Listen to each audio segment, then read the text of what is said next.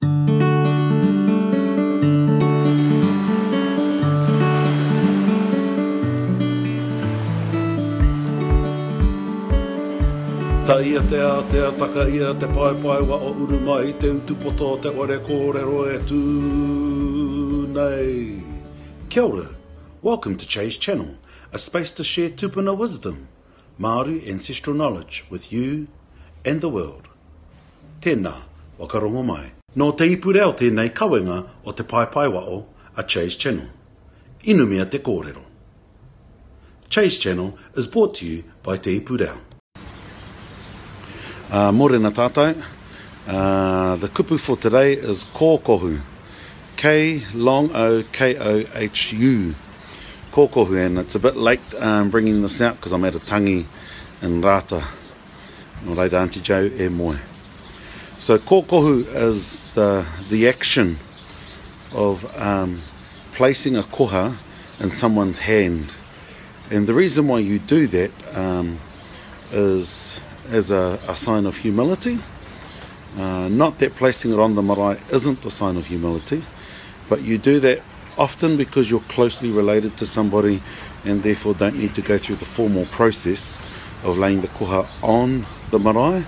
Some iwi actually just do kōkohu, uh, and my own tribes of Onganui, uh, we will only do it um, uh, when, when we're close to people uh, close to that marae, returning back to your own marae, or um, if you've turned up late.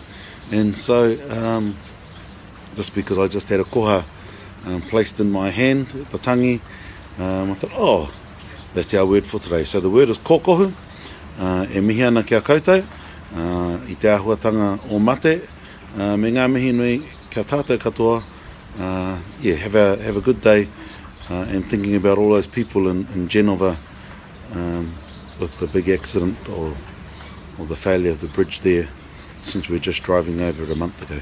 So kia ora tātou. Nā Te Puni Kōkiri e pūtea tautoko. Made with support from Te Puni Kōkiri. Nā Puoro Jerome ngā reo puoro. Soundtracks from Puoro Jerome.